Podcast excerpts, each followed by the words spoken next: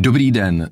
V roce 2026 čeká svět Formule 1 jedna velká změna v oblasti pohoných jednotek, kde se potkávají skoro až dva odlišné světy, řekl bych 50-50 nebo 50 na 50. To bude na straně jedné spalovací klasický motor a na straně druhé takzvaný elektrický motor a tohle celé bude tvořit pohonou jednotku, což nás dostává zase trošku blíž těm bitvám a kontroverzím, které se ve světě automotiv a mezi fanoušky a ve velkých oblastech veřejnosti konají tedy antifanoušci spalovacích motorů a pro fanoušci spalovacích motorů, no a na straně druhé to samé proti a nebo pro eh, elektrické motory. A tohle se nám potkává ve světě Formule 1, aby se z toho zbláznil. A já už mě z toho trošku bolí hlava a hledám nějakou takovou oázu pragmatického porozumění. No tak proto tady taky je nejnovější epizoda Multimagu kolo na kolo.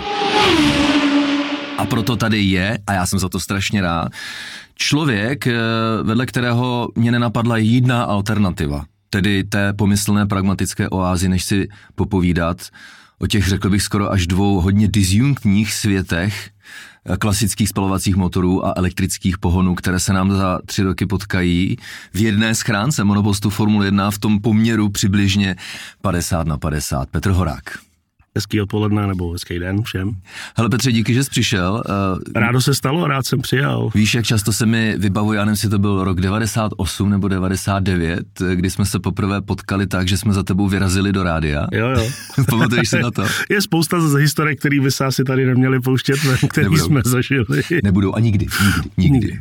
Ano. Ale eh, když teď Twitter přejmenovali na X v podstatě, no tak si pamatuji na, eh, na naše povídání ještě té rané verze, takzvaného. X-chatu. To byla jo. unikátní doba. To je strašně dávno, no. Je. 98, no, říkáš to správně. The Driver. Jo, jsem říkal. No, jo, no, od té doby se známe, od té doby se potkáváme a já vím a já si myslím, že mnozí naši diváci to uznají, že s tebou já bych se do diskuzí moc nepouštěl, protože bych žádnou z nich asi neutáhl moc, jako ve světě Ale, automobilů zejména. Jo. je to o tom, jaký na, na, nahrajem téma. Můžeš diskutovat s kýmkoliv, Často se to děje někde na sociálních sítích.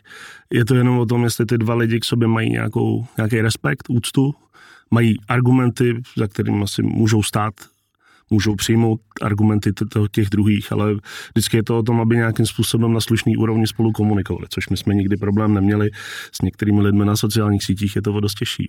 Sám to znáš. Je, je to, je to ta doba těžší. Včera jsem poslouchal uh, rozhovor, kdy jeden z uznávaných lidí řekl, No, je pár lidí na světě, se kterými už se nepodám ruku a překvapilo mě tedy, že nejsem jediný. Já jsem za to rád, že nejsem jediný, protože ne se všemi se dá dohodnout. Uh, nejde to. A ten, kdo se o to snaží, tak vlastně jako marní svůj čas, který by mohl věnovat klidně něčemu jinému. Je třeba si umět připustit, že některýma lidma to prostě nejde. Prosím tě, 50 na 50 tomu říkám, co ty obecně, tak jako teď, když eh, se dozvěděl, že rok 2026 přinese pro nás klasiky, my jsme jako petrolhedi, my to prostě sledujeme strašně dlouho, takže já nevím, jak pro tebe možná to vnímáš podobně, ale pro mě samozřejmě na straně jedné těžké se přizpůsobovat změnám, o kterých jsem třeba ještě před deseti lety netušil, že vůbec přijdou. Na straně jedné tam vnímáš určité jako pragmatické parametry, tak tvůj obecný komentář, tvoje obecné pocity třeba k informaci, že e, to bude motor Formule 1 z 50 spalovací ještě se syntetickými palivy a z té druhé poloviny elektrický pohon. Uh, za, začněme u toho spalovacího motoru, přece jenom je nám trošku blížší. Uh, syntetická paliva za mě super. Prostě bohužel asi ze začátku je bude brzdit cena. Uh, nicméně, pokud by se dokázal, povedlo do, vyrábět ve velkém množství syntetická paliva, tak vlastně je vyhráno. Jestli, jestli opravdu celý, celý ten kolotoč, celý, celý to divadlo, který se odehrává, je kvůli CO2, tak eh, syntetický palivo je řešení a dokonce se dá použít vlastně jakoby zpětně, že už i automobilky, tuším, že Stellantis koncern pochopil, konkrétně Peugeot pochopili, že vlastně syntetický palivo je cesta, kterou můžou udělat ekologicky velice jednoduše s nějakýma lehkýma úpravama starý motory. Ano. Jo, a to je, pokud jako někomu jde opravdu o to snižovat CO2, tak syntetický palivo je ta cesta a dokážeš zachovat, nebudeš tahat lidem z kapsy peníze za nový auta a dokážeš ty starší auta udělat stejně tak ekologický. Ale řekni mi, uh cesta syntetických paliv, jednak jejich výroba je technologicky poměrně náročná. Potřebuješ, energeticky. energeticky. Potřebuješ proto zas tu čistou elektřinu. Plus, řekl bych, kapacita té masové výroby ještě není dostatečná. Tam se na tu proveditelnost, protože někteří už začínají říkat, no ten objem elektřiny, který potřebujete pro výrobu syntetických paliv, tak už dejte rovnou do výroby elektrických pohonů a jejich nabíjení. Jo. Jak je to s tou proveditelností cesty syntetických paliv podle tvého názoru? Dobře, tady se, to, jsou, to jsou dvě různé věci z mýho pohledu. Jedna věc je, uh, vyrábíme elektrické auta, kde dneska ten největší problém elektrického auta je velikost baterie, nebo lépe řečeno hustota energie, kterou dokáže pojmout. Jo, když si uvědomí, že prostě standardní baterie v elektromobilu dneska tím obsahem energie, nebo to, co se do ní dokáže nadspat, tak odpovídá nějakým 7-8 litrům benzínu, tak ta úspornost je jako neskutečná. Jenže eh, to, že ta baterie je těžká, má malou kapacitu a ještě se pomalu nabíjí, tak to jsou prostě věci, které tu elektromobilitu brzději. A pokud nepřijde nějaký zlom, kde bude baterie, která bude mít daleko vyšší energetickou hustotu, bude možný ji nabíjet rychle. Ano, dneska umějí elektromobily kolik 350 kW třeba. Ale ne všechny, Jo, musíš, když si když koupit elektroauto, tak uh, když máš vyšší nabíjecí výkony, tak, tak uh, si za to připlácíš, jo, nemáš to od, ve standardu, třeba základ je 50, 70, 100, pak pak 150, že jo. Uh, teď jsem, když jsem parkoval tady venku, tak jezdil okolo Taycan, tak ten umí 270 kW, myslím, nabíjet. Jo, jde to, ale, ale ty si za to připlatíš. A teď je otázka, kolik bude stát ta elektrika ještě, že jo. Ale furt alfa omega celého, celého elektrického no, bateriového auta je velikost baterie a její hmotnost. Mě eh, v jednom z našich rozhovorů fascinuje to přirovnání ještě lepší, že když si vezmeš Škodu Kodiak třeba, já jsem si ji právě půjčil to proto, abych eh, nebyl jenom tím teoretikem, který si to všechno to načte. Eniak, pardon, Eniak samozřejmě, no vidíš to, jo. Eniak. Eh, to auto, jak eh, vyjelo z té výrobní linky, úplně super ergonomicky, jak funguje ten, tenhle ten technologický kus. Když inženýrům dáš nějaký cíl... Stačí ti malý, malý displej před sebou. Tak jo? to auto je bravurní, ale uh, jak říkáš, ta váha, ta hustota energie, když bych převedl to, co ty dokážeš narvat do toho auta ve vztahu k váze a k hustotě toho, co má, k objemu té váze, takže bys to přepočetl na objem uh, konvenčního paliva, No tak vezeš v nádrži nějakých třeba 700 litrů. Jako. Jo, je to, to tak. Je, no. to bude šílené. Ale. Je to tak, eh, ale proto říkám, že vyvíjet elektrický auto se současnýma technologiemi nebo spát to do tohohle toho pohonu, a nebo tu elektřinu spát do výroby syntetického paliva, tak za mě je jednodušší spát to do toho syntetického paliva. Porsche už, myslím, že otevřeli tu, tu, tu továrnu na syntetický palivo v Chile, kde hodně fouká, mají vedle toho větrnou elektrárnu.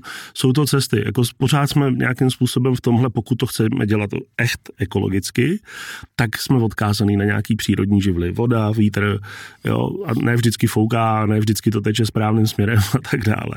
Ale ale uh, za mě syntetický palivo je super. A zaplať pámbu, že v těch, těch eh, restrikcích, které jsou třeba od roku 2035, tak je to, že může auto mít spalovací motor, pokud bude spalovat syntetický palivo. A je to jednoduše jako ohlídatelný. To mm-hmm. syntetický palivo pozná, ten motor ho pozná, pozná jeho tyčidla, takže ty bys tam dal normální benzín a chtěl jezdit na normální benzín v novém autě, tak to auto nepojede. Pojede jenom na to syntetický. Ale zaplať pámu. To je jakýsi trend pomyslného změkčování, který já jako vnímám v tomhle tom, protože a teď mi řekni, jaký je současný stav eh, v tom tvém světě, ve kterém se ty denodenně pohybuješ, protože ještě nedávno to bylo spalovací motor, absolutní nepřítel. Jako to je prostě něco, co tady v životě nemělo existovat. To je jako až skoro taková ideologic, ideologický nepřítel až skoro. A od jistého roku dopředu jen a pouze elektrické pohony.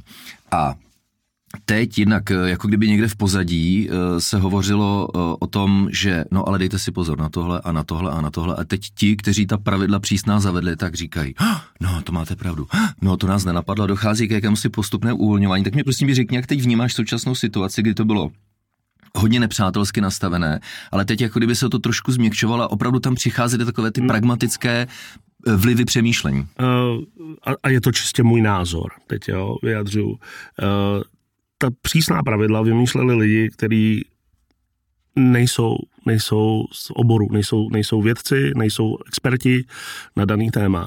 A prostě jenom od stolu šmahem udělají nějakou tabulku a řeknou, a teď to stáhneme ještě o 50% a teď uděláme tohle. A uh, tady je mimo jiný obrovský politický tlak. Automobilový průmysl jako takový zaměstnává strašně moc lidí i v České republice. A ve chvíli, kdy ty automobilky budou tímhletím ušlapaný a oni budou propouštět, tak jako ta garnitura, která tam je, tak je vystavená tomu, že, že vlastně jako řeknou, tak my vás nechcem. Jo, teď, teď vlastně včera, převčírem včera uh, schválili uh, EU7, výrazně měkčí, než měla být, uh, posunutý data. Já jsem ještě neměl jsem čas si to úplně prostudovat, ale je to prostě o tom, ano, změkčuje se, protože by se to dotklo strašně moc lidí a uh, je to neudržitelný. Nechme stranou úplně to, že trojčíme v Evropě, která se emisema CO2 na celkovém globálním podílu CO2 podílí asi 10%. Co chceme spasit? Jo, viděl jsem docela zajímavý video, myslím, že to bylo z amerického kongresu, kde takhle měli nějaký interpelace a, a ptali se tam nějakých lidí, říká, dobře, tak vy chcete utratit a teď plácnout třeba 30 trilionů dolarů za, za to, že všichni od roku 2035 budeme jezdit eh, v elektrických autech. Víte, kolik je teď spotřeba elektrické energie v, ve Spojených státech? Ten člověk nevěděl, tak mu to řekli. Eh, víte, kolik by bylo, kdyby všichni nabíjeli? Že? Tak taky samozřejmě nevěděl. A úplně nejvtipnější na tom bylo to, že pak říká, no a víte, kolik teda, když to je všechno kvůli tomu, aby jsme zastavili globální oteplování, tak o kolik klesne ta teplota v roce 2100, když budeme od roku 2035 jezdit elektrickýma autama? 0,0001 stupně Celsia. Jo. A dokovat bude fungovat Jižní Amerika, jak funguje, dokovat bude fungovat eh, Afrika, jak funguje, a dokovat bude fungovat Asie, jak funguje, tak my se tady můžeme přeskočit a stejně s tím nic neuděláme. Řekni mi prosím tě, eh, pokaždé, když já se snažím v nějaké motivovaně zabarvené diskuzi najít pravdu, tak člověk jde po informacích, člověk jde po lidech, k, o kterých si myslí, že tomu rozumí, ať už na jedné nebo na druhé straně, protože um, ta konfrontace názoru, a teď nemyslím konfrontace v negativním slova smyslu, a ta výměna názoru, která tobě samému pomůže rozšiřovat obzory, když ti někdo řekne proti názor na to, jak ty to vnímáš. To je jedna z věcí, kterou já hrozně miluju. Ale pokaždé, když se snažím si přečíst nějakou takovou diskuzi, tak vždycky spadne do nějaké emoční agresivity. To znamená, ať už z jedné strany zastánci, elektrický motory, jako nízký náklady do tady nabím ze slunce, tohle, vy jste úplný blázni, že ještě čoudíte s těma spalovacíma motorama. Na straně druhé lidi, vy jste úplný kreténi, naivkové, chodíte z hlavou v oblacích, ty spalovací motor tady prostě bude. A Vždycky to vleze do takovéhle, řekl bych, emoční až agresivní výměny, ne ani tak názoru jako emocí, ale já nejsem schopen se dobrat jakéhosi pragmatického pohledu na věc, tedy co bych měl Petře já, jako Richter, který mu už je jako 50 let a bude si pořizovat auto na konci roku nové, tak nejenom, co je pro mě správné, protože auto je pořád si myslím a na to se zapomíná. Hlavní prvek, který ti dává tu svobodu mobility, něco, co hmm. je jednou z největších hodnot zajišťovacích, zajišťovaných třeba i Mezinárodní automobilovou federací. Je tam i ta vášeň, protože to auto je pořád něco, k čemu máš nějaký Otázka, cít. jestli cíl toho celého je uh, neomezit tu osobní mobilitu, že? nedostat A myslíš, že je? Dobře, mě to taky někdy jako napadne, že jak, eh, vem si, jak eh, jaké silné trendy jsou prostě místo toho, aby se některé prvky, nebo pro některé prvky vedla společenská diskuze typu co bude moci do center měst a podobně, tak se dělou tyhle ty anarchistické eh, hmm. prvky a, a teď už si připadáš jako idiot s prominutím, nebo jako nějaký kriminální, když si dovolíš jet autem tam, kde ještě pořád dneska můžeš. Uh, jo, uh, řekl to úplně přesně. Kdyby si zaved, řekne, chceš čistý centrum měst, aby tam nečoudili auta, protože nechme stranou, že ten elektromobil má komín někde jinde.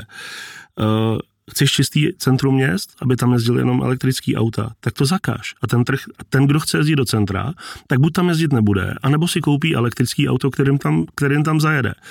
Eh, teď vlastně je to pár měsíců zpátky. Praha řekla, že zruší výhodu parkování zdarma pro elektrifikovaný vozy s tou značkou EL. A argumentuje tím, že ty auta jsou stejně velký jako ty ostatní. Nemyslím si, že by teda parkování zdarma nebo to, že chceš dostat do centra elektromobil bylo motivovaný tím, že má být malý.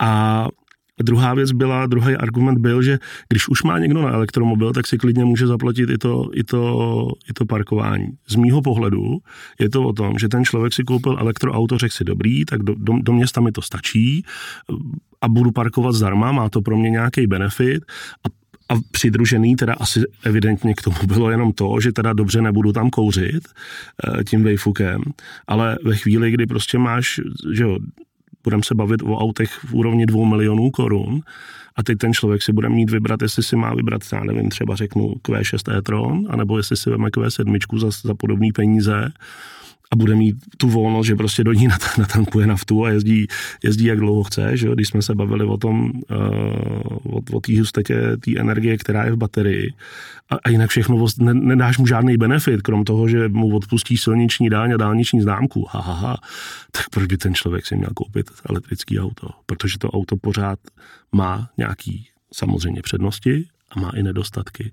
A pokud těm lidem ten trh by si to vynutil sám. Je hrozně hrozně špatný přístup z mýho pohledu tlačit to takhle na sílu. Ten trh, zaveď regulace v těch městech a ten trh si to sám řekne. Kdo chce jezdit do centra, budu mít elektrický auto.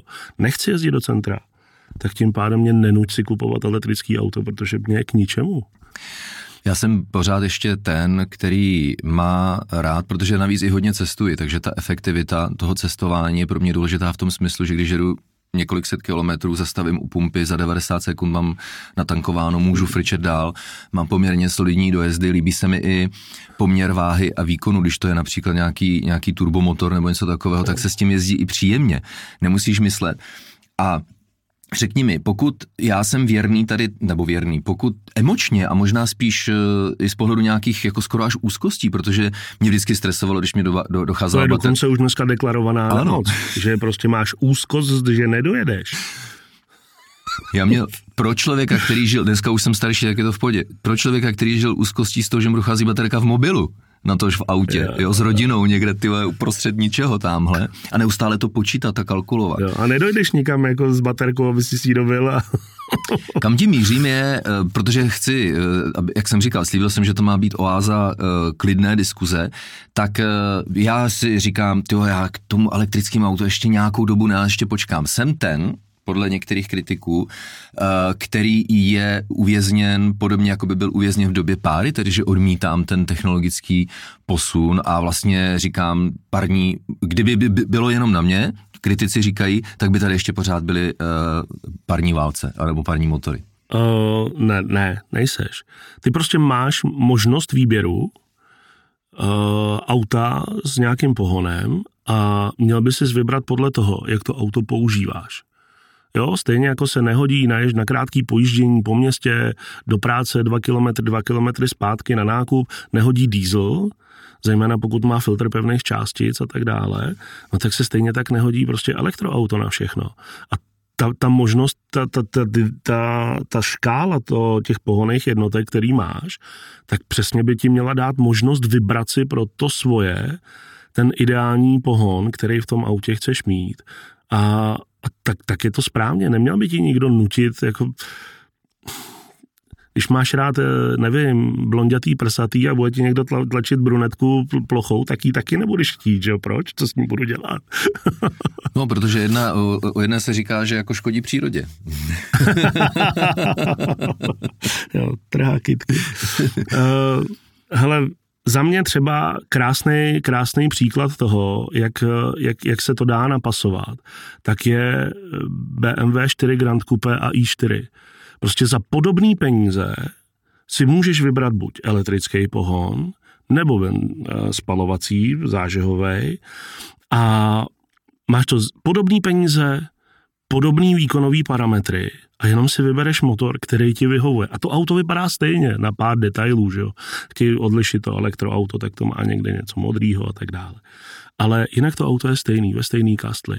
Jestli se ptáš dneska, která, která, který pohon vlastně dává největší smysl, tak za mě je to normální klasický hybrid. Ne plug-in hybrid, normální hybrid. Protože to auto, když chceš jet ve městě, umí jet prostě kus na elektriku, řekněme třeba 7 kilometrů. Jasně, není neprojede s tím centrum, jo, ale ale umí, umí prostě v zácpě si zhasnout a popojíždět prostě na elektriku nějakou chvíli. Ten motor s tím, s tím spalovacím, ten elektrický funguje super. Úplně i krásně to má sladěný třeba Toyota, ten, ten jejich systém je jako fantastický. A máš, máš výkon, máš, máš nízkou spotřebu a hlavně jako uživatele tě to neobtěžuje. Nemáš zbytečně vysokou, vysokou hmotnost, nemusíš to někde dobíjet a vlastně tohle je dneska za mě pořád uh, ideální pohon, pokud nejseš jako extra závodník. Samozřejmě jsou, jsou, jsou i pohony hybridní, které jsou orientované na výkon, ale pokud chceš nějaký normální auto, já jsem třeba teďko nedávno, když řeknu, tak buď Toyota Corolla hybrid nebo Suzuki Sways, co, což je vlastně úplně to samý, to je tak strašně pohodový auto. Jezdíš tím za 5,5 litru, nejseš žádná brzda, šetříš, nebo těch exhalací je výrazně míň a nic tě netrápí, nic tě, ničím tě to neobtěžuje. Plug-in hybrid za mě je, eh, pokud není spojený s velkým motorem, tak je prostě jenom uh, jakýsi podvod tabulkový. Hmm. Jo, už jenom to, že třeba v Americe oni to měří s vybitou baterkou, tady s plnou. Když to auto jede 70 km na, na baterii, tak pak vykazuje ty nesmyslné spotřeby 1,3 litru, ale je to velmi závislý od, od toho, jak dobíš nebo nedobíš. A když nedobíš, tak potom třeba, nevím, myslím, že Audi A6 hybridní, tak má 2.0 TSI motor a táhneš to těžký auto s tou velikou baterkou, která ti má zajistit ten dlouhý dojezd, který je přesně požadovaný tak, aby si prošel, prošel těma, těma tabulkama, dostal si EL značku nebo prostě se byl deklarovaný jako čistý auto. Ale potom, když ta baterka je vybitá, když ji, když ji nenabíjíš pravidelně, abys jako jezdil primárně na tu elektriku, tak pak taháš strašně těžký auto malým motorem a ten spalovací motor v tu chvíli žere 14-16 litrů. A kde je ta ekologie? No, to si pojmenoval eh, největší problém, kterého se bojí právě ve světě Formule 1, protože hmm. i když poměr toho elektrického pohonu, jak říkají, nominálně 50%, hmm. tak pořád je na tu těžkou krávu, kterou dneska je Formule 1 bohužel, tak eh, není dostatečně velká a nejenom ten motor, ale i ostatní aeroparametry toho auta budou muset trošku jako dotovat ten elektrický motor, což je trošku jako asi proti eh, tomu smyslu původnímu, ne? No, je to, hele, uh, už jenom to, že na začátku 80. let Formule 1 vážila nějakých 545 kilo měla hliníkový monokok, jo, nebyly tam žádný drahý kovy, nic takového.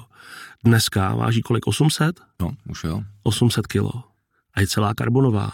A ty týmy některý z toho loupou barvou, aby se dostali na ten limit. A něco špatně, ne? No, nesporně. No, nesporně to není úplně, eh, řekl bych, nejšťastnější trend. Ale Petře, řekni mi, kdybys byl uh, šéfem sekce dopadu na životní prostředí ministerstva zeměkoule uh, hmm. pro dopravu a tím pádem měl velké pravomoce určit, jakým směrem se ten svět aut vydá, a jak říkám, jedním tou hlavní zodpovědností, kterou máš, je posudit právě nebo omezit ten negativní vliv na životní prostředí. Co bys udělal? Kdybys byl v té pozici, kdybys měl tu moc dneska. Hele, já bych jim dal volné ruce. Dal bych jim volné ruce, vyvíjejte, mějte nějaký uh, průměrný emise a je mi jedno, jak toho dosáhnete. Jestli budete vyvíjet vodík, vyvíjejte vodík. Jestli budete vyvíjet, vyvíjet bateriový auta, vyvíjejte bateriový auta. Jestli chcete vyvíjet hybridy, vyvíjejte hybridy. Jestli chcete mít ultraspořivý spalovací motor, nechávám to na vás. Prostě tady máte nějaký ten, ale ne, ne, ne, ne protože tím, tím jim by dáš klapky, že jo. A vymyslí někdo, co chce, jako, jako když se dostane tam, kam má, tak je úplně jedno, kudy tam půjde. To je úžasné, co říkáš, protože uh, v té mé snaze pochopit rácia tady eh, těchto těch různých diskuzí, tak tam je jeden zajímavý společný jmenovatel a ten říká, už nevím, kdo to prohlásil tenkrát, no, když v 60. letech nebo 70. nebo kdy to bylo, řekl, americký prezident, dostaňte se na měsíc, tak on nebyl tím, kdo říká, jakým způsobem se tam máte dostat. A že ti politici by měli definovat cíle, dostaňte se na nějakou úroveň dopadu. A reální ale cíle, dosažitelný cíle.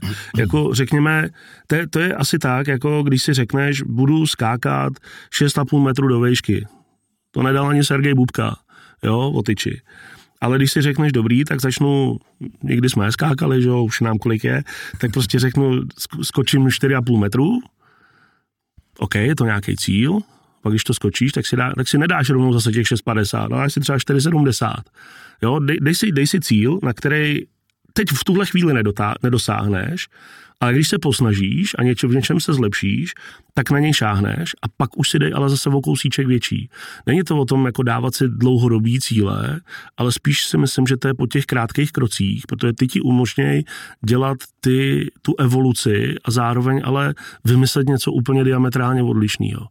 Jo, že prostě ne, nesvazovat to. Proč, to. proč to chceš svázat? Proč chceš dneska jít uh, cestou jenom elektromobilu? Jo, dobře, oni ti řeknou, když bylo 2035, jenom elektrický auta a ty řekneš, no a ty auta jako na to jako nemají, no nemají na to dneska. Ale když, když jako se tím budete zabývat, tak určitě něco vymyslíte a v roce 2035 budou určitě mnohem dál. Ale to může být jako jakákoliv jiná technologie. To nemusí být jenom bateriový auto. Podle mého oblíbeného hesla, když to vypadá složitě, hledej jednoduchá vysvětlení. A tady sám pro, pro sebe si říkám, Eh, přece ta doba uh, už dávno uplynula, kdy se říkalo, toto je jediné správné řešení. Mm. Jo, ta, ta uh, jak, jak se, normalizace, standardizace. Jo, když já že... mám pocit, že ta ideologie jako furt tam někde bují ze spoda. Uh, prosím tě, před nedávnem uh, si Mezinárodní automobilová federace nechala zpracovat rozsáhlou studii, která byla když si ji přečtete celou, ona má, jako není snadná na čtení, protože ta PDF má asi 70 stran, ten jazyk taky není úplně, jako mm. jako, řekl bych, oddechové čtení, takže člověk se musí hodně soustředit. Ale struktura toho, jak je ta zpráva sestavená, je dobrá v tom smyslu, že každá kapitola má i nějaké manažerské schrnutí. Najdete ji samozřejmě na webu, na webu uh, fia.com a cílem té zprávy bylo zjistit, jak jsme na tom s kvalitou informací tomu zákaznickému sektoru, pokud bychom chtěli jim nabízet a prodávat elektrické pohony. A oni pro mě, neříkám úplně překvapivě, ale líbilo se mi, že se k tomu postavili čelem, tak eh, zjistili, že ty informace jsou buď neúplné, nebo dokonce někdy zavádějící. A to ve čtyřech základních oblastech. Eh, v oblastech parametrů dojezdu těch elektrických a dokonce dvě automobilky usvědčily, že nemluví pravdu, Další věc jsou nejenom informace ohledně možnosti nabíjení, ale také absence interoperability mezi jednotlivými dodavateli technologií, k tomu se dostanu za malou mm. chvíli. Věc, která se také hodně vážně vydiskutuje, a to, je, to jsou celkové náklady nebo náklady na celkové vlastnictví. Toto cost of ownership, uh-huh. tedy nejenom pořizovací cena, ale také provozní náklady, ale také zůstatková cena, kterou můžeš jako odečíst potom. A Další eh, věc, eh, kde, eh, nebo spíš existují obavy, tak jsou otázky bezpečnosti, takové ty občas mediálně jako propírané případy, já jestli ta loď s těmi elektrickými auty ještě hoří na dně Atlantiku nebo kam to pluli, ale je to problematické, ale zase objektivně musíme říci, že že eh, hasiči, konkrétně ústy Martina Kavky, říkají, že my ta auta, my ta auta umíme uhasit. Ono záleží na tom, kde je zrovna jsou. Když jo. budou v minus třetím podlaží garáže, tak je to samozřejmě pro nás komplikovanější. Ale jak to auto umíme uhasit, jo?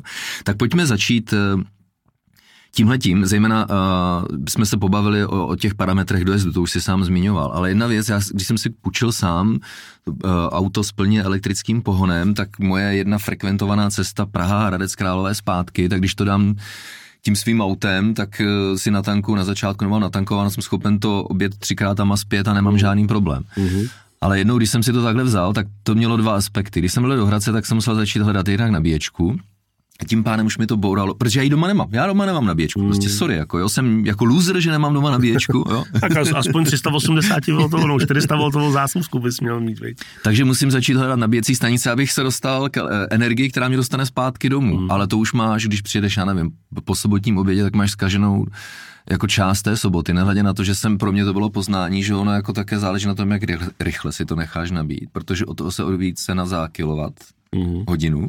A ono to no už není levný. A je. ono to, a mě ta cesta do Hradce a zpět vyšla dráž nakonec. No, ano. Hele. A drahý auto? Drahý auto k tomu, jako, mm. jako super jízda.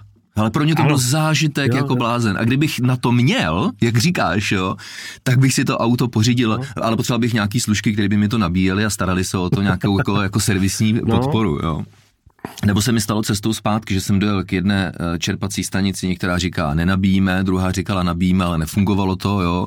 U třetí už to bylo tak, že bylo chladno navíc, jo, takže to procento té baterky padalo dolů. Teď jsem přes ten mobil se snažil něco nabít, mr, prsty mi mrzly, ne? Říkám, já to tady nechám, já to auto nechci ani vidět.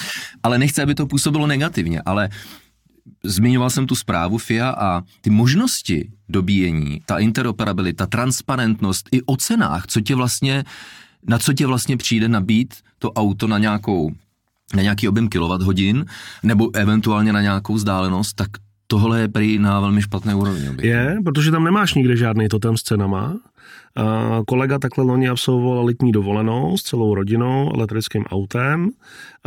Vlastně říkal, hele dobrý, že nejhorší byly dálnice, přestože třeba vyjel do Švýcarska, projížděl horský průsmyky, on říká, hele to, co vybiješ nahoru, tak jako dolů zrekuperuješ, je to, to jako funguje docela pěkně, ale přesně přijel domů a přišel mu, přišel mu ten výpis těch, těch nabíjení a dost se divil, kolik to kde stálo, jo. To je, to je první věc, že ten člověk jako vlastně neví, za kolik nabíjí, pokud nemá zrovna teda nějakou kartu, kde má garantovanou cenu. A, a hlavně je to strašně ovlivnitelný.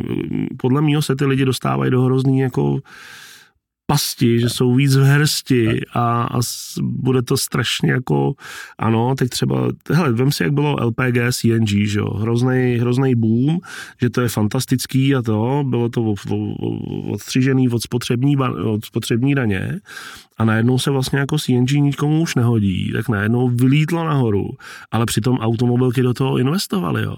Vem si, že i, i třeba Iveco postavilo na CNG, no oni mají LNG teda. Oni mají LNG uh, kamiony, jedna auto, jeden autodopravce v Itálii vybavil tu flotilu LNG a najednou mu změnili pravidla hry uprostřed, jo.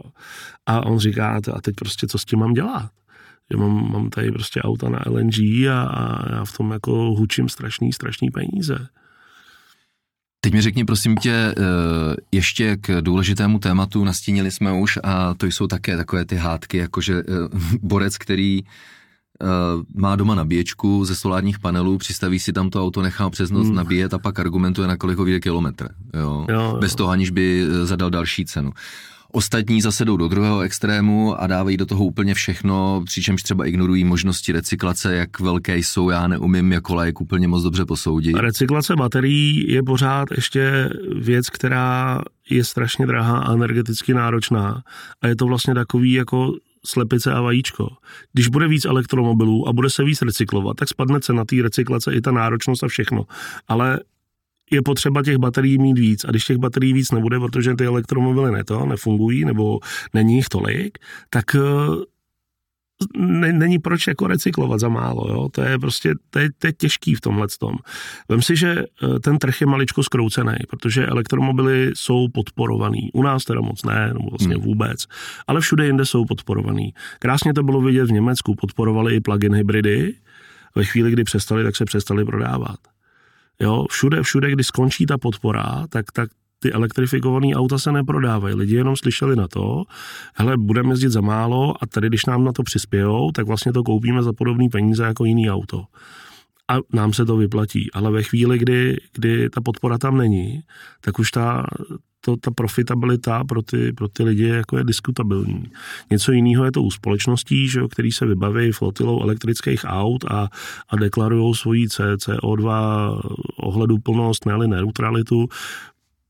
Ja, jo, je, to, je, je důležitý na tom pracovat, ale ne takhle na sílu, znova říkám, prostě ta, jako takhle na sílu to nikdy nebo vyvolá to spíš odpor, než cokoliv jiného mnou zmiňovaná zpráva FIA já si můžu zaštiťovat, protože ona je fakt jako rozsáhle vyrešeršovaná, takže teď jsem jako vyzbrojen trošku argumenty a říká jednu zajímavou věc. Když jsem zmiňoval eh, nedostatečně transparentní nebo dostupné informace ohledně eh, celkových nákladů na vlastnictví toho auta, když bych si třeba koupil eh, auto s plně elektrickým pohonem na tři roky, tak nakolik mě to v celku vyjde ve srovnání no. s tím, kdyby si koupil něco jiného. Oni říkají zajímavou věc, že ta obava z toho, že ty náklady jsou výrazně vyšší, je na straně jedné lichá, na straně druhé říkají, že je vyšší než u dneska řekněme konvenční auto nebo auto s konvenčním pohonem, ale že se někde dokáže dostat i pod, ale bohužel pouze v zemích, kde jsou eh, proto finanční a dotační pobídky. Jasně. Jo.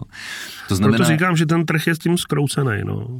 Řekni mi, eh, jak jak je tvůj pohled na věc v tomto ohledu? Já vím, že nemáme, protože to je asi to nejtěžší, pracovat s těmi tvrdými daty, se všemi mm. informacemi, tak, aby si se poskládal a vykreslil no. z toho ten objektivní obrázek. Největší jo. obava těch lidí, kteří by měli si koupit elektrický auto, je, jak dlouho mi vydrží baterka, protože to je, to je půlka ceny, půl, skoro půlka hmotnosti, že? Ne, to si dělám legraci. A jaký ale... bude mít ještě objem v průběhu a, času, že? Tak, je to, je, je, záleží na tom, jak se k té baterce chováš, jo? Pokud jezdíš čistě k rychlo nabíječkám, tak samozřejmě ta baterka nevydrží tolik, protože je pod velkou zátěží. Uh, jiný je to, že dneska už ty první elektromobily nějakou dobu jezdějí a jednak automobilky na to dávají dlouhý záruční, záruční lhůty, aby jako nějakým způsobem motivovali ty, ty zákazníky. A, a ty první studie z těch, z těch prvních elektromobilů ukazují, že ty baterky si vedou výrazně líp, než se předpokládalo, že tu, že tu kapacitu si drží, že to není tak úplně špatný. Otázka je, jak to bude se rozmachem vysokorychlostních nabíječek, protože jo, já chápu i ten argument, kdy ti řeknou, dobře, ale pokud máš auto, kterým jezdíš, řeknu, denně 70 km do práce z práce, tak ty ho nenabíjíš každý den. Ty ho nabíjíš třeba jednou za týden, takže to není tak, že všichni naraz začnou, začnou nabíjet elektroauta. Na druhou stranu eh, vypadá zvláštně, že všude chceme mít elektromobily, přitom Německo vypíná jaderné elektrárny a, vlastně třeba, když to stáhnu úplně na jinou oblast, tak ti snižují výkon motoru ve vysavači, aby se nespotřebovala moc energie. Jo. Ale nezní to šíleně? No je to nezní strašný. To ší... a není Ale dneska je cesta si jako... koupit průmyslový vysavač, protože ten normální prostě nesaje. Jedna věc je, jak je to zní, jak to zní, hmm. ale druhá věc je, jestli to opravdu není šílené, že se na tebe budou uplatňovat restrikce tohoto typu při používání jako spotřebních elektrických zařízení. No, je to tak, no. Aby se někde jinde to zvládlo. A další je infrastruktura. Dobře, tak uh, OK. Uh, na počet elektromobilů my v České republice jsme jako se vybavený dobře uh, nabíječkama, máme jich hodně. Ale další věc je, jak jsou výkonný a kde jsou. Jo, protože část jich je třeba v nákupních centrech a, a ty jsou relativně pomalý, protože ten člověk tam přijde a ty ho tam chceš udržet, že On si řekne, OK, tak je tady 50 nabíječka, no tak se tady musím courat aspoň dvě hoďky, aby se mi to trošku nabilo. Takže ty ho udržíš v tom nákupáku nebo pošleš do kina, že jo, nebo něco takového. Ale když je ten nákupák u, u dálnice, tak to ale přece krásně můžu využít to k tomu, že mi tam budou jezdit ty lidi z té dálnice, který někam pospíchají a mám tam vysokorychlostní nabíječku. Dneska už se začíná řešit, že vlastně když budeš stát na té nabíječce díl, že už seš nabitý, ale blokuješ jí, takže ti budou jako účtovat nějakou penaltu. Se děje už, no. Jo, to je další věc, že vlastně ty nemůžeš přijet, tak OK, tak si to nabiju rychle, ale vlastně seš tam dvě hodiny a, a hodinu a půl tu nabíječku blokuješ někomu jinému. Uh, strašně vtipnou situaci, že jo, často se stane, že u, u, u třeba u čerpací stanice stojí auto se spalovacím motorem na místě pro elektromobil, kde je nabíječka a oni se hrozně čertějí. Mně se stalo obrácená věc, že prostě všechny stojany jsou plný a u stojanu stojí Eňák a pán si jde koupit kolu. Místo toho, aby to zaparkoval o 20 metrů dál a došel si to, tak ti blokuje stojan. V čem je to jiný? No, to je, jo, v čem je to jiný? Taková malá občanská válka u čerpacích stanic, nebo a, a to, to, jo, to, je, to je jak s cyklistama. Prostě já jezdím na kole a v životě by mě nenapadlo jezdit po silnici. Jo, nebo to, to se dostáváme trošku, trošku mimo to. Příští epizoda. Příští epizoda. no ne, kolo, ale, kolo na kolo. Ale to, že si koupíš dres týmu z, z Tour de France, z tebe nedělá závodníka a už vůbec tě to neopravňuje k tomu, abyste jezdili čtyři vedle sebe na silnici, že jo. Jak, jak by se asi na mě koukali, kdybych si polepil auto, vzal si overal a helmu a jezdil rychle po normální silnici, to taky nikdo nedá. Jo, tak, tak to nedělejte ani ty cyklisti. A, a tohle je to samý, prostě musíme tam nějakým způsobem koexistovat. A musí být rozumně nastavený i třeba k poměru toho, kolik je koho, tak aby prostě ty poměry fungovaly na té silnici. Nemůžeš mít po celé Praze všude cyklopruhy, když tam v životě cyklistu neviděl. Jo, to je zajímavé, eh, co říkáš, protože... A, a to jsme se dostali někam jinam, trošku, ale, trošku, ale, je to, jo, ale je to fungování prostě furt dvou skupin nějakých lidí, uživatelů silnice a tak dále. Dostali jsme se někam jinam tím, protože já jsem chodec, já jsem cyklista, používám koloběžku, já no, jsem řidič jo, auta. Jo A mě, ne, mě to fakt až skoro konsternuje, ty neustálé hádky, cyklisti na auta, chodci na auta, auta na bůh ví koho, jo. A já říkám, tyho lidi, co blbnete, vždyť my musíme nějak existovat. Ten no. prostor je malý a nás je hodně, těch mm. druhů dopravy je celá řada. Tak pojďme, snad jsme natolik inteligentní, abychom dokázali nějak rozumně koexistovat. Když se potkáme v nějakém méně zahuštěném prostoru, tak se domluvíme, ne? No. A takhle mi přijde krásně vypointované to, že proč by vedle sebe nekoexistovaly různé technologie, elektrická, hybridní, spalovací motory se syntetickými Přesně palivy tak. v budoucnu. Může toho Vodík, být víc, pořád, pořád že? počítejme s tím vodíkem, jo. On, ono, jako klidně bychom se mohli zase vrátit k nějakým plynům, jako CNG, LNG, teď jako to není špatně. Jenom prostě se to někomu nehodí. Jenom prostě někdo potřebuje tlačit elektriku. Bůh ví, co z toho má. No, tak, ale to už asi neodhalíme. To, to, to, to, se, to je vysoká hra, ale uh, mně se třeba, když mluvíme o té diverzitě t, těch různých pohonů, podívej se, jak to vypadalo před pár lety v Le Mans. Mm-hmm. Mohl si mít diesel, mohl si mít turbomotor. Jak komentovali jo, první vítězství dieselového no. motoru ve 24 hodinách v celém 2007, myslím. To je strašně dávno. Jsme ale, se divili trošku. No, ale vzpomínám ale na to rád. Zrajem. Jo, do, a rostem do krásy ještě. Jo? ale chtěl jsem tím říct, že ty si mohl vybrat, jestli chceš diesel, jestli chceš spalovací motor, jestli chceš turbomotor, chceš mít malý, velký, je to na tobě. Máš prostě danou nějaký množství benzínu, který máš spálit a pak prostě na tom, jak si vymyslíš tu elektriku, tak jsi zařazený do nějaký kategorie, že tam to bylo 2, 4, 6, 8, možná 10 megajoulů, tam bylo ještě na jedno kolo v Le Mans, se to všechno přepočítávalo a měl jsi tam auta, každý bylo jiný. Jo, to bylo, to bylo tak krásný, když tam přišel, tak dobře, tak projel lízy. Ale projela Toyota, která tenkrát měla tuším nějakou 3.7, šestiválec nebo co to bylo, krásně vyla atmosférický motor. Pak projelo čtyřválec turbo do Včka od, od Porsche.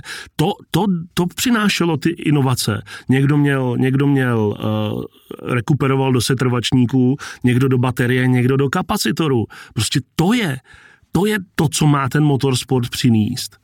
Jo, to je, to je to, že to je pestrý a všichni se svojí cestou dostanou k cíli a, a řežou se mezi sebou nejlépe což je pecka. Ne, nejenom na závodní dráze, ale i v podstatě v těch technologických jo. větvích. No a ta nejlepší, o to a, nejlepší si ten, ten a, zákazník řekne. Ve ale ono to jako ve své podstatě funguje dneska i, i, i v těch eh, LMDH autech, jo? Protože podívej, Porsche má velký, kolik má 4,5 litru, 4,5 litru, dvě turba, 8 válec. BMW má 8 válec, 4 litrový s dvouma turbama. Acura má 2,4 motor vzatý z toho, z no 2,65, že jo, z IndyCar, prostě upravený, který točí jak blázen, taky zpřeplňovaný, Cadillac jede atmosférický motor. Zase prostě dostáváš se k tomu, kam chceš, se dostáváš nějakou svojí cestou, což je prostě pecka.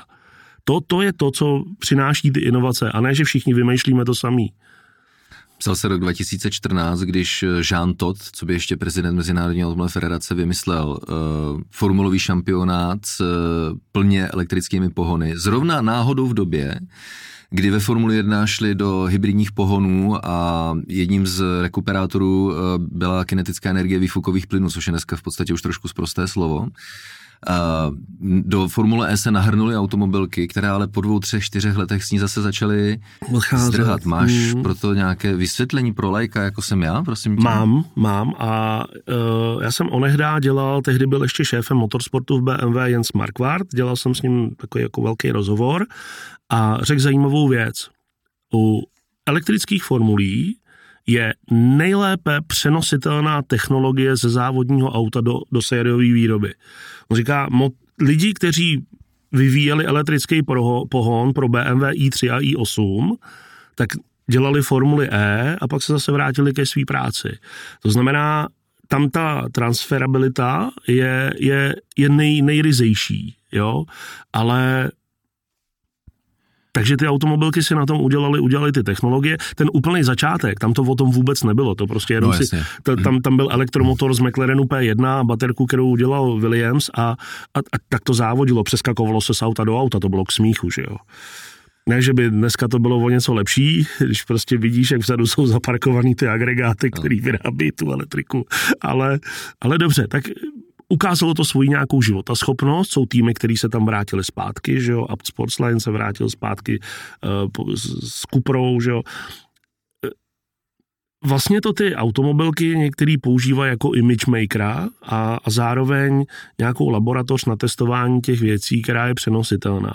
Už to tak úplně nevidím v té Formuli 1, protože s výjimkou AMG One, který používá přímo ten motor z Formule 1 a že s tím měli sakra problémy, aby ho naučili fungovat v normálním autě, tak žádný, žádný ze supersportů, ať, a, a jsou hybridní, ale nemá takhle malý motor. Proč? Proč, proč má být ve Formuli 1 šestka? Jo, ať tam je nějaká forma elektrifikace. Kers byl fajn a furt to vážilo normální kila, ale mít takhle těžký auto, brát 50% z elektrického motoru, hele, je úžasný, jak třeba Volkswagen udělal to IDR, že, s kterým dali několik různých rekordů a vlastně to auto bylo postavené tak, že čistě na, bat, na energii z baterky by nikdy na ten Pikes Peak nevyjelo. Hmm. Ono to bylo vlastně spočítaný tak, že ty rekuperuješ, když brzdíš do zatáček a tam ti ta energie na ten kopec vystačí. Ale jsou to hezké věci, ale nevím, jestli v tomhle měřítku patří třeba do Formule 1. Jo, máme el- Formuli E, tam vyvíjejme elektrické věci. Máme, máme, máme hypercary nebo LMDH, tak si tam vyvíjejme svoji cestu. Ale u té Formule 1 mi to přijde, že to jde trošku proti tomu, co Formule 1 má být. Formule 1 by měla být lehký, špičkový auto, řidičský a ne těžký, který prostě ty, ty, ty piloti lámou do těch zatáček. Prostě já myslím, že Colin Chapman je rád, že se tohle toho nedožil, protože ten byl extra na, ten, na, na tu lehkost a, a to. Ale protože to Formule 1 je pod tlakem všech těch okolností, o kterých si mm. dneska povídáme, že oni když šli tou cestou hybridních motorů, tak rychle pochopili, a jaj, teď vedle toho vznikla Formule E a problematika udržitelnosti toho sportu jako takového. Automobilky s tím nechtějí mít společného, protože to, to se to takhle rozchází, no tak co, tak my teď nemůžeme jít tou elektrickou cestou, protože tady ten elektrický formulový šampionát už existuje. Nemůžeme zůstat pouze u spalovacích motorů, protože to je dneska jako zakázaný, zakázaný téma, nebo zakázaná cesta skoro hmm. až. A jako, víš co, to je, záleží na tom, jak tu elektrifikaci toho pohonu pojmeš. Jo, krásný příklad podle mýho je BTCC, Britský šampionát cestovních aut. Druhým rokem jedou hybridní pohonné jednotky, mají, mají to všichni stejný. A vlastně oni tím nějakým způsobem uh, nahrazují BOP, protože těm jezdcům dávají jednak dílku použití elektrické pomoci během, během toho závodu, protože dřív se tam měla škála handicapů, že měli váhové limity a dávali jim závaží do těch aut těm, těm, těm, těm který vyhrávali ty závody. Dneska jim prostě skrouhnou jenom, kolik kol to můžou použít, kolik sekund během jednoho kola a od jaký rychlosti můžou tu elektrickou pomoc využít. Tohle podle mýho je strašně chytrý využití toho, co ta technologie skýtá. Nedělejme si iluze o tom, dobře, tak kolik žere dneska Formule 1? 35 kg paliva na, na 100 km zhruba. Dobře, před 20 lety eh, žrala 60. Kdyby tam nebyl ten elektromotor, kolik by měla? Žrala by 40, 42, 45. Hmm. Pořád je tam strašně vidět ten, ten progres. A 20 monopostů na startu velké ceny, ten svět nespasí. Jo. Dneska automobilky jsou zahnaný tak strašně do kouta, že se vlastně jako bojí říct, my jsme vyvinuli nový spalovací motor a je super. Protože prostě to se dneska nenosí. No a to je věc, o které bychom si mohli povídat ještě dlouho, ale pojďme dát prostor tomu, že Formule 1 konkrétně z té cesty teďka neuhne, protože jednoduše nemůže. Nemůže. Ztratila by nemůže, trošku tvář nemůže, a nemá nemůže. ani alternativní cestu. No ale eh, rok 2026 tady bude co nevidět. Ještě jednou připomenu, že rok 2026 je tím, který představí právě novou generaci pohoných jednotek, ale ty motory, které budou nasazeny eh, na začátku sezóny 2026, musí existovat už eh, o hodně dříve a ta poznání budou o hodně větší. Já jsem přesvědčen o tom, že si nejenom svět Formule 1, ale i svět automotiv o tom bude hodně, hodně povídat. A my se zase dostaneme k mnohým informacím. Já si myslím, že to bude výborná příležitost se tady potkat znovu. Uh, stoprocentně. Takhle, prostě všude ten vývoj jde dopředu. Jo? To, co jsme věděli před dvouma rokama nebo i před rokem, dneska ty věci jsou jinak. Jo? A, a zaplať pámbu, je to super, že, že to vyvíjejí. Ale jak říkám už několikrát, nesvazujme to nebo nezaměřujme se jenom na jednu věc. Prostě ne, nechme, nechme, tomu, nechme tomu prostě trošku jako otevřený, otevřený dveře všude. A nebylo ani mm, ambicí tady tohle toho naše povídání určit, a je to asi jenom, jenom správně. My už končíme. My už končíme, no, protože víš co, jako už uh, přetahujeme a tady zase se do studia jako vrhají další lidé, eh, lidé ale důležité je, že uh, jsme otevřeli alespoň ten prostor, já doufám, že jsme se vyhnuli, a jak říkám, nebyla to ani ambice určit toto je správná cesta, toto je správná cesta, ti mají pravdu, ti nemají pravdu, hmm. protože to ani není možné. Hmm. A líbí se mi to těžiště té naší diskuze v tom, že je to přirozené, pojďme dát možnost té variabilitě. Ono si, to, tu, ono si to nejlepší řešení ve výsledku tu, tu cestu, cestu najde. najde. Ne absolutorně, no. ale uh, že to bude to nejvýužívanější a nejblí, nejoblíbenější a tím pádem nejžádanější jo, řešení. Jo, o tom teď, to celé asi ale je. teď se podívej třeba prodeje běžných aut, proč jsou velký SUVčka pořád dýzlový? No protože prostě ten diesel je do nich nejlepší motor má velký točivý moment, je úsporný na to, že tahá, tahá tak velkou hmotu, prostě velkou čelní plochu, široký pneumatiky a tak dále, tak prostě tam se to hodí. Ale pak jsou malý auta, tam vlastně už jako úplně zmizely dýzly, zaplať pámbu, protože to byl, to byl nesmysl mít tříválcový dýzl ve Fávi. Proč prostě? to nedává smysl. Takovýhle, ale, a znova, za mě prostě nabídněme těm lidem, ať si vyberou to, co se jim nejvíc hodí a, a, a dělejme o světu, protože ty lidi o tom málo vědí. Nelžeme jim, řekejme jim A i B, říkejme jim pro i proti. Elektromobily mají spoustu skvělých věcí. Prostě, když si veme, že prostě na údržbu jsou jednoduchý, konstrukčně jsou jednoduchý, konstruktérům dávají strašně volnou ruku v tom, kam ty věci rozmístějí. Obestavěný prostor v tom autě může vypadat úplně jinak a tak dále. Jsou aplikace, kde ten elektromobil prostě je fajn, ale není to na všechno. A tohle je potřeba si uvědomit. No a my, co jsme zažili tu dobu komunistickou, tak uh, dokážeme ocenit uh, možnost volby, že jo? To mm. prostě než nám lidi budou zase diktovat. Když o tom mluvíš, ty si jezdil Žigulíkem, jestli si dobře pamatuju. Že jo? No, no. To již teda, teda už byl vexlák se Sierou, tyjo, v té době. Ty jsi byl vždycky, ty jsi byl napřed v autech i v holkách, víš, jako proti mě. Jo. Myslíš, čím, jako se jsem nikdy nemoženil třeba. No ne, já to měl vždycky tak pořád, rozumíš. Já když byl mladší, tak jsem hrával na kytaru u ohně a když jsem dohrál, kluci se rozebrali holky a tam zůstal sám. Jo, no ale já to všechno doháním. Já hrál na desky, ale buď v pohodě. Hele, díky moc, že jsi přišel.